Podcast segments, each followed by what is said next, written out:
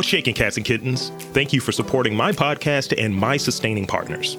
I want to tell you about one of them right now Charmington Holistics. Do you know what an apothecary is? Well, an apothecary makes and provides medicines. Charmington Holistics specializes in all natural herbal remedies and is an apothecary. So, what's ailing you?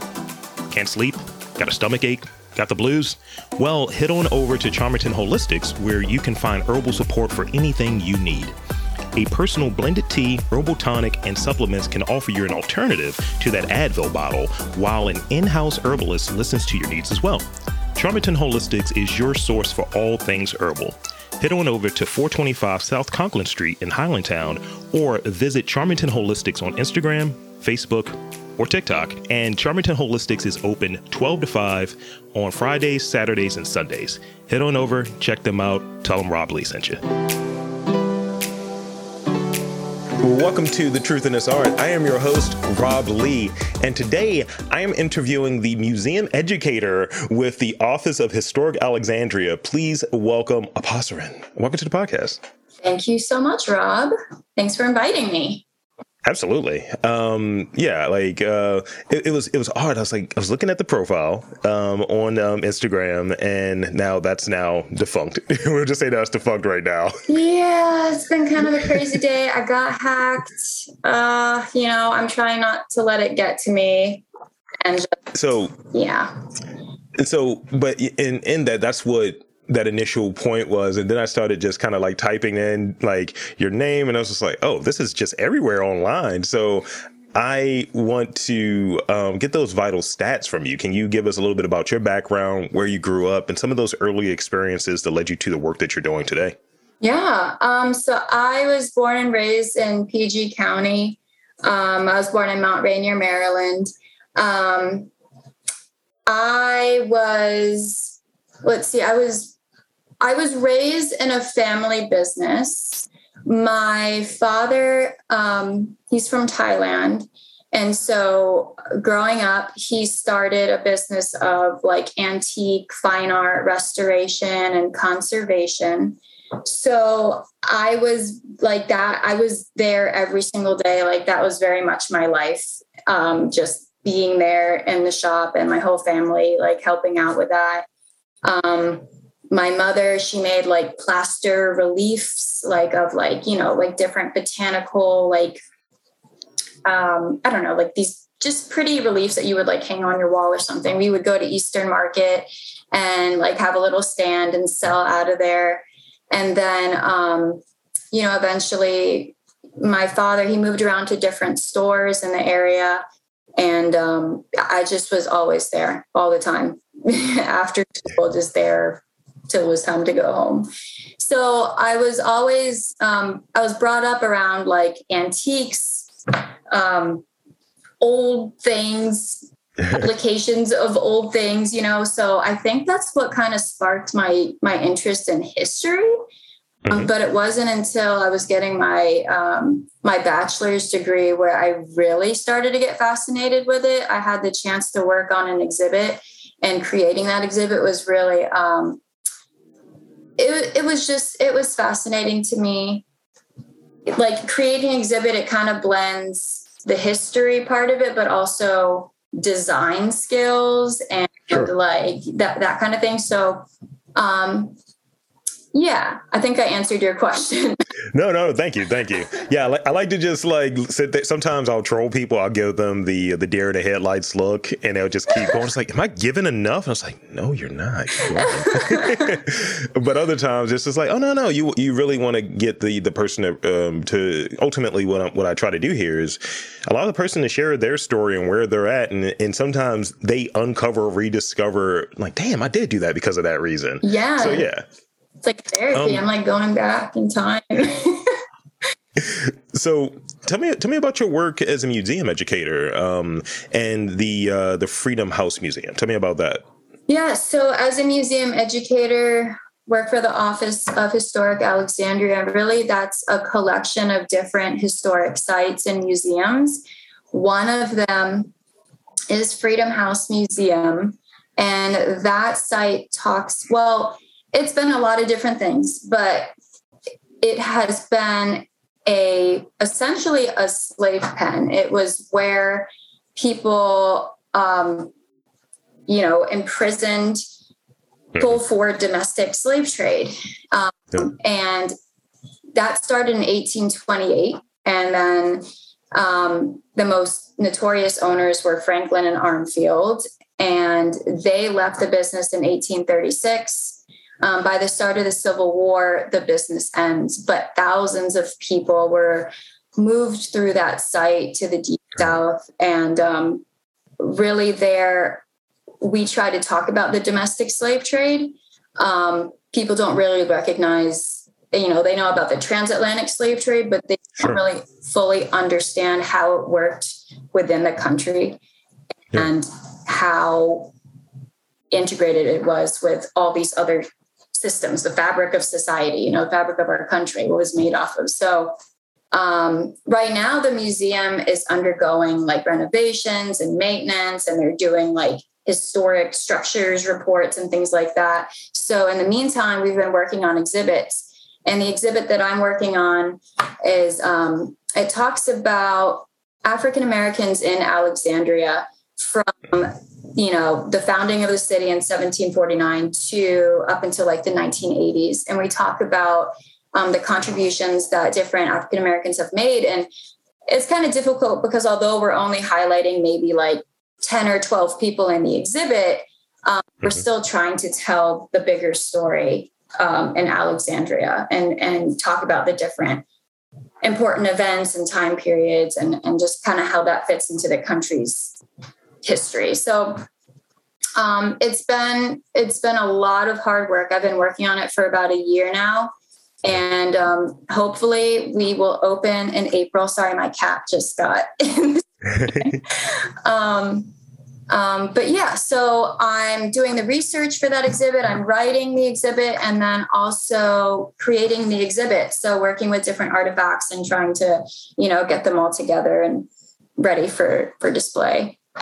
That's great, and I, I think with you know, just not being a lot of information out there as to what happened here. To your point, like we'll know about the transatlantic, but we won't know about the domestic component. And I think sometimes we don't want to know about that because it kind of shows that like reflection of no, this was very much an American thing. This was very much a thing that is rooted into what this country was about. And there's still remnants and repercussions of what that is in this country now. So being able to kind of tell that, I think, and, and, speak to some of that stuff that has happened and also speak on like famous like residents or people who've contributed that are in Alexandria or from Alexandria that contributed to just where we're at outside of that that component of the, the, the slave trade. It shows like okay here's the history what it is warts and all tell what it is as opposed to let's sanitize this and let's make this something that it's not because it, like you can look back at maybe something five years ago, 10 years ago, you're like, I lived that. That's not what happened. so going back even further and with some of the history and stuff that you're, you're researching and writing and helping to put, put out there and produce, um, I would imagine that some people are like, oh, I didn't know that. It's like, no, your family is a part of this actually. yeah. Yeah. I mean, there's so many, there's a lot of misconceptions that people when the museum was open. You know, it was open and then we closed for a period of time. But when people were coming in, I was talking to visitors. There's a lot of misconceptions out there. I mean, people are like, "Oh, are these are these um, African Americans? Are they coming from Africa? Are they coming?" I'm like, "No, no, no, no, no. These are people that lived." Yes. that lived in DC and Maryland. They lived in the area. Like they were born here. Their parents were born here. This isn't, you know, it, not, not that the transatlantic slave trade isn't you know yeah. a story to be told in itself but it's like these are two different things and not a lot of people understand that. Like no this is a this is a very different story that's not taught in yeah. school and high school. Like no one ever really talks about this.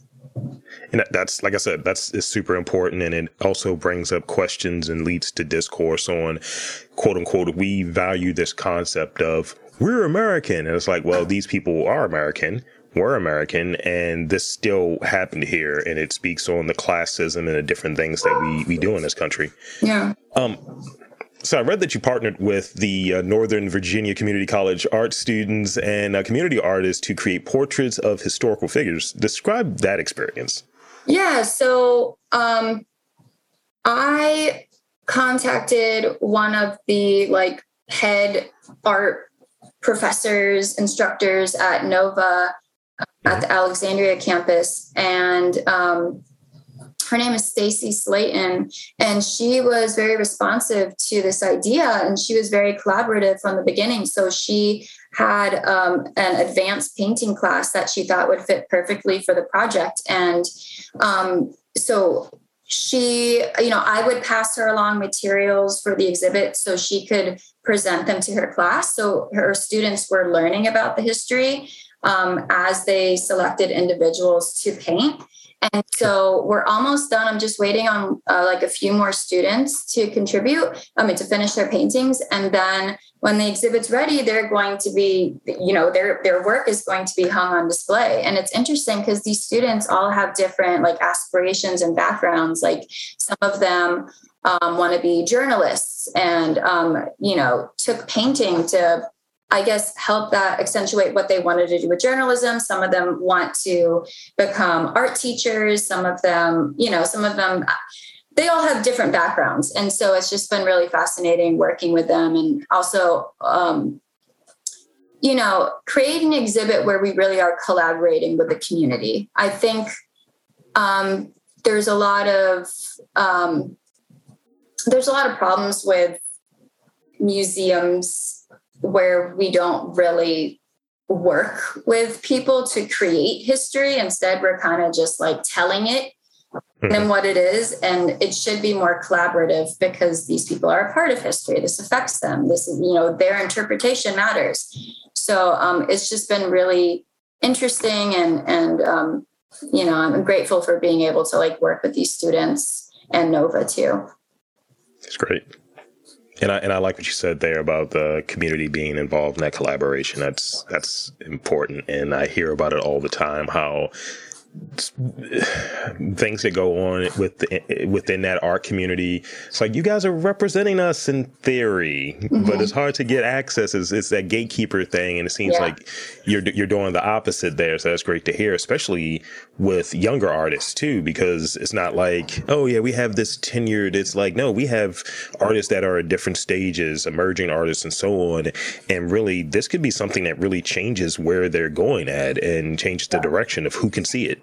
Yeah, that's great. That's exactly what I'm hoping for. Is you know, I'm a master's student in a public history program at American University, and you know, we've been we talk about these inequities in the museums and in, in the history field but it's you know you can talk about it all you want but we need to actually put it into action and actually mm-hmm. be about it so i was just very like adamant to like when I was given this opportunity to work on the exhibit, I was like, no, I'm actually going to like try to do something. Yeah, that's I think a lot of times people deal in concepts instead of something that looks like a change, and we we see it like right now, right, where we have these like grand ideas of let's fix this, let's fix X or what have you. And then people are sitting there talking and it's just a means to procrastinate instead of just let's do it. And then if we mess it up, we can beg for forgiveness later, but at least we, we tried something. And I, I realize as I've gotten older that I appreciate that one versus just let me measure, let me just keep measuring. We don't know what's going to happen and nothing gets done. Yeah. Yeah. So as a museum as a, as a museum educator, uh, how do you stay up to date? Where do you like fit in with the scope of like how do you stay up to date and figure out what fits into the scope of the museum and and to which degree are you involved with the curation process? Like what does that look like? Yeah, so this is actually this is a good subject to talk about. um, you know, I've so as a museum educator, mm-hmm. typically I would help with like creating programs and teaching school children and um, giving tours and kind of like assisting maybe with some projects with some research here and there. Um, so this was, um, I think it was because of the pandemic, really. Um, we st- like, you know, I guess my department just tried to be a little bit, try to do things differently and give educators different responsibilities. So I'm definitely the one that's like always wants to do more. Like I'm always asking for more. Like, let me work on this. Let me work on that. I want to do that. And so I've always been really interested with the Freedom House Museum and African American history in general in Alexandria. So um, I don't think typically, I think a you know a curator would generally be doing the work that I'm doing. So I'm kind of like aspiring to be a curator right Yeah. Um, so yeah, I'm just hoping I do a good job with this exhibit. yeah. That's that's great. That's great. You're you're, on your way. You're on your way because Uh. I'm listening. I was like, no, you're you're doing it. Oh, thank you. You're welcome. So, um, so I have I got two more questions before I get into my rapid fire questions. Okay. The rapid fire ones you should be afraid of. I They're am. very scary. Okay. Um, so can you share some of your your influences or what have you? Um, and and are there any specific works from visual art, documentary, film, or, or music that you find specifically important? It might be, you know what, I like the way that this person did this, or I like the way this exhibit was set up. What are some of those influences that really pop for you, and why do they pop for you? hmm. I've spent well growing up, you know, in the DC area. I've always gone to a lot of the the museums that we have here. So I would say I can't really think because of the pandemic and everything. I haven't really been in a museum lately. Mhm. So that's kind of hard. I feel like if things were, you know, how they were, I usually take my kids to museums like every, like a couple, like a couple times every month. So I haven't been to one in so long. Um, I like to just be in um, art and history museums and just take in like visually like how they are um, just you know organizing everything how they're presenting things to the public. And I, I can't think of like one particular. I've been probably the last museum i've been to was um, what is it? National museum of women in the arts. Okay. um, so um, man I, I so i feel stuck with this question. I think it's just a culmination of the different exhibits i've been to And that's that's great. Um, I think like sometimes that, that question does trip people up because I sometimes I get really interesting like broad answers. It's like, yeah, I really like the way that this dude plays this guitar. It makes me a better visual artist. So it's like, how do those connect? And then they they break it down. yeah But um, it's it's always interesting to see like really what a person brings in. Um, like sometimes I look at restaurant menus yeah and I'm like, oh, you guys are nerds. And I'm like, oh, this is great. Like it's it's one um, place here in Baltimore that um they have uh they have drinks on the menu, but they have wrestling references, like wrestling finishing moves as references for the drinks. Oh And I'm like, okay, Wow. you guys are great. that's this is really amazing. cool So I was like, now I'm gonna drink this all the time. This is this is wonderful. oh yeah that's really cool i don't know i might have to i'm gonna think about it i'm gonna get back to you on that question Okay. Okay. I'm looking forward to it. Looking forward to it. Um, so this is the last question I have, and I, and not, and not the least by any any stretch. Um, tell me about the um, oral history project and um, what initially attracted you to working on this project. And I got a few sub questions, but I want to at least start off and give you a chance to speak on that. Yeah, so it's very different. Like focusing, you know, switching to psilocybin to magic mushrooms. it's so different than the work that I've been doing. Um, but I think okay, so I'm just gonna say it. Like I've I use psilocybin, I've used magic mushrooms, and they've been wonderful. Um, I definitely don't use them regularly, you know. Mhm. I use them when I feel like I should, when there's like a moment in my life where I need to figure something out. Or, um, you know, I'll be honest, I've had two kids, I have a two year old. So I definitely went through postpartum depression, and psilocybin helped me kind of work on things, you know, and get back to how I was feeling um, more of my, my normal self. And, um, I think it was, yeah, it was during the pandemic when we were, and we still are in the pandemic, but you know, when we were staying at home, we weren't leaving, and um, I took some magic mushrooms, and I just the idea came to me, and I really don't understand like exactly how it came, but it came to me to do this project, and Yeah. I wanted to combine my experience with oral history because I've done oral histories. Um, and I just thought, you know, I'm tired of hearing about magic mushrooms and psilocybin from, you know, these elite individuals, whether they be oh. like scientists or politicians or, you know, the experts in the field who are usually white men. And I just thought, you know, I want to hear like real experiences from people and I want to give them the opportunity to share those stories because right now this is a pretty like this is a pretty pivotal moment where entheogenic entheogenics and different psychedelics and different um, plant and fungi medicines they're becoming decriminalized you know mm-hmm. becoming accessible or we're trying to make them more accessible for their medicinal benefits and the people that they're affecting are everyday common people, and we don't get to really hear from them. And from the historical standpoint, like I want, you know, you know, in the future for people to be able to look back and actually study this moment in time and like really understand how it came about and what the experiences of people were like. Um, so yeah, I I don't know if I answered your question. no, no, no. Um, and so, so in that, there's there's this one sub question I have in it because you actually in that answered two of because I had like four questions related oh. to that, and you answered two other ones in there, so I only got one left with it. Oh. And uh, so, so what are what are some of the most interesting things that you've learned like during the process of, of putting doing the research and, and, and working on this? And also, I think that they're more connected, at least at least the way that you're describing it so far, more connected to how you approach your, your day job to this project. They seem very connected. The way you described them, I was like, oh, I'm interested. Tell me more. Tell me more. Where are my magic mushrooms? yeah, well, I think you know there is that whole stigma with magic mushrooms with psilocybin that you know it's like I don't know, it's like a bad drug and you're going to get addicted and you're going your life is going to fall apart and you're not going to be able to like function in society and think clearly and that's like quite the opposite. And I knew that was true with me. I'm like, oh, well, I'm not like I'm still doing my thing and like I'm still like, still together.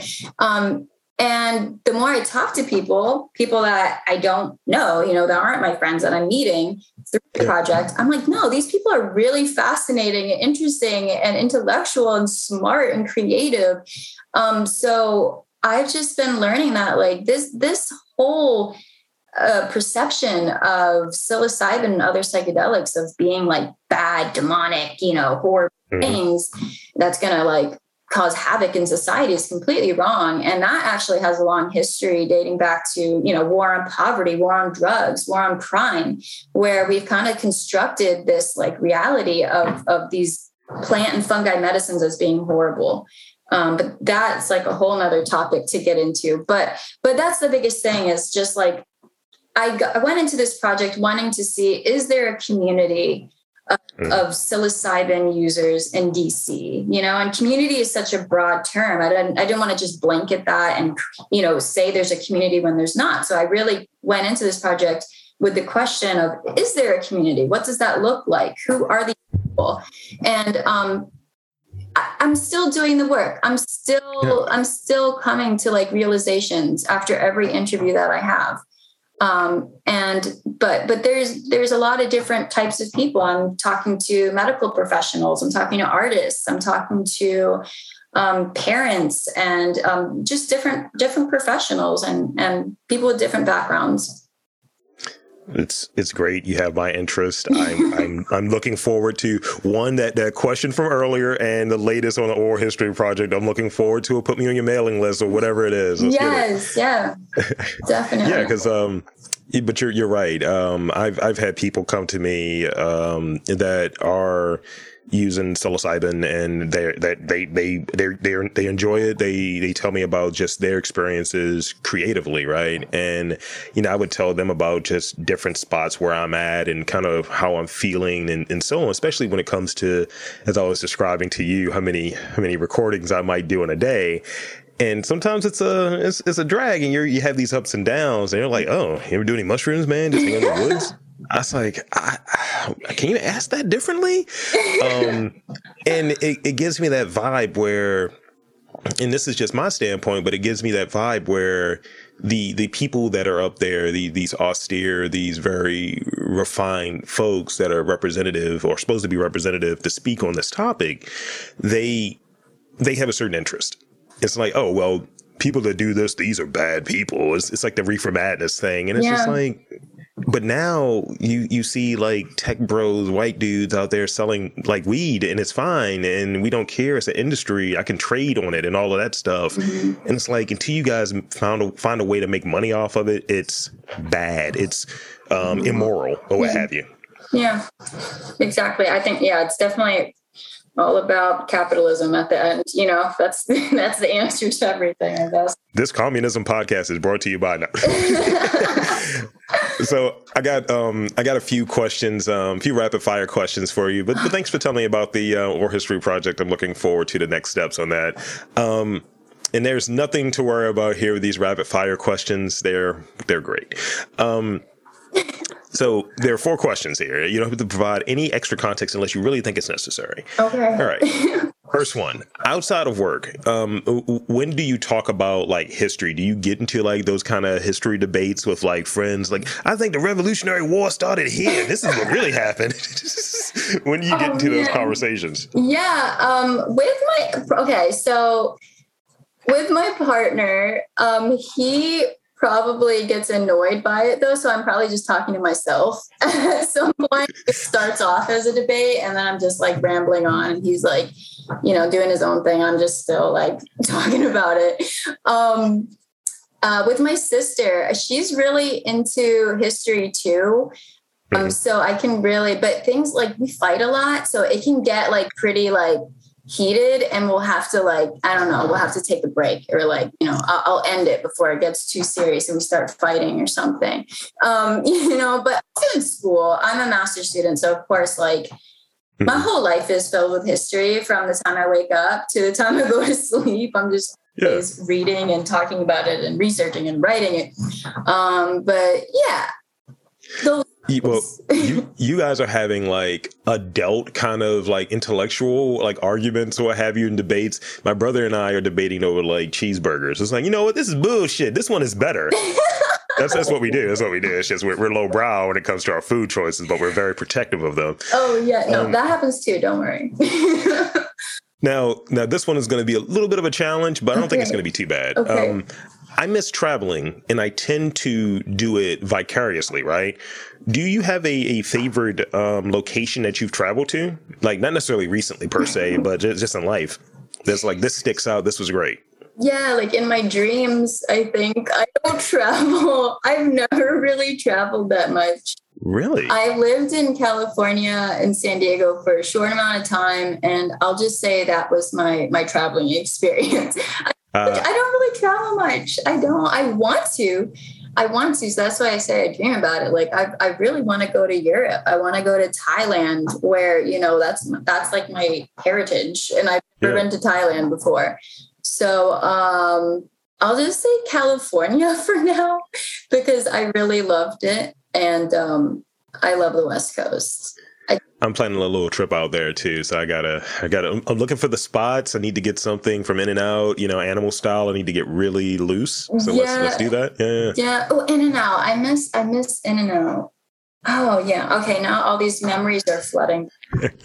Taste bud memories, and, and it yes. always goes back to burgers. It always goes back to burgers for me. Burger. Well, no, it's like the burrito. It's a breakfast burrito for me. I remember I used to get one like every single day, and um, yeah, really unhealthy mm-hmm. time in my life. the, the, only th- the only thing that sucked out there, I want to. Uh, I'm, I'm, a sushi snob, and mm. um, it's this place here that uh, they're always making rolls, and I come in there, I'll just like eat like nine rolls, and like sushi monsters here again. And I, I went there into Little Tokyo, and I had a very, as I called it, my uh, Japanese long weekend. I went to see Japanese wrestling, hung out Little Tokyo, had sushi, bought a bunch of wild stuff. It was great. That sounds and really fun. it was a lot of fun, and that was my first time going to Cali by the way. So it was just like all, and it was um the Anime Expo too, all in that same weekend. Oh my gosh! So it was great. And wow. the only thing that sucked about it was the sushi was not on point. In California.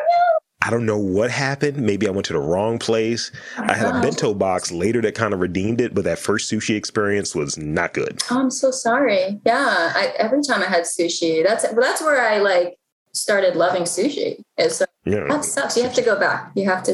Sushi sushi is great. Give me like a like a uh, like a volcano roll or something, like something that's like kind of fried and it's got like smoked salmon in there. Yeah. Oh Yeah. man. Yeah, I was definitely afraid. I definitely like stuck to like California roll. Like I Mm. any raw fish at first, and then I probably had some sake, like a sake bomb, and then I like expanded my horizons.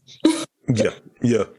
Um, so I got two more. Uh, which what other talent would you most like to have? I wish I could play an instrument. I wish I could. I I like that's you know to go back to mushrooms. Like that's why I feel like mushrooms is my calling. Like Mhm. this was a calling for me because I'm not good at anything. I'm like I've tried so many different hobbies and I suck. So like um that's why I'm like oh I'm like I'm actually good at like at like mushrooms. Like this is my thing. But um so yeah, a musical instrument I would want I would want to be a musician. I'd probably start off with like the guitar or maybe the Yeah. piano.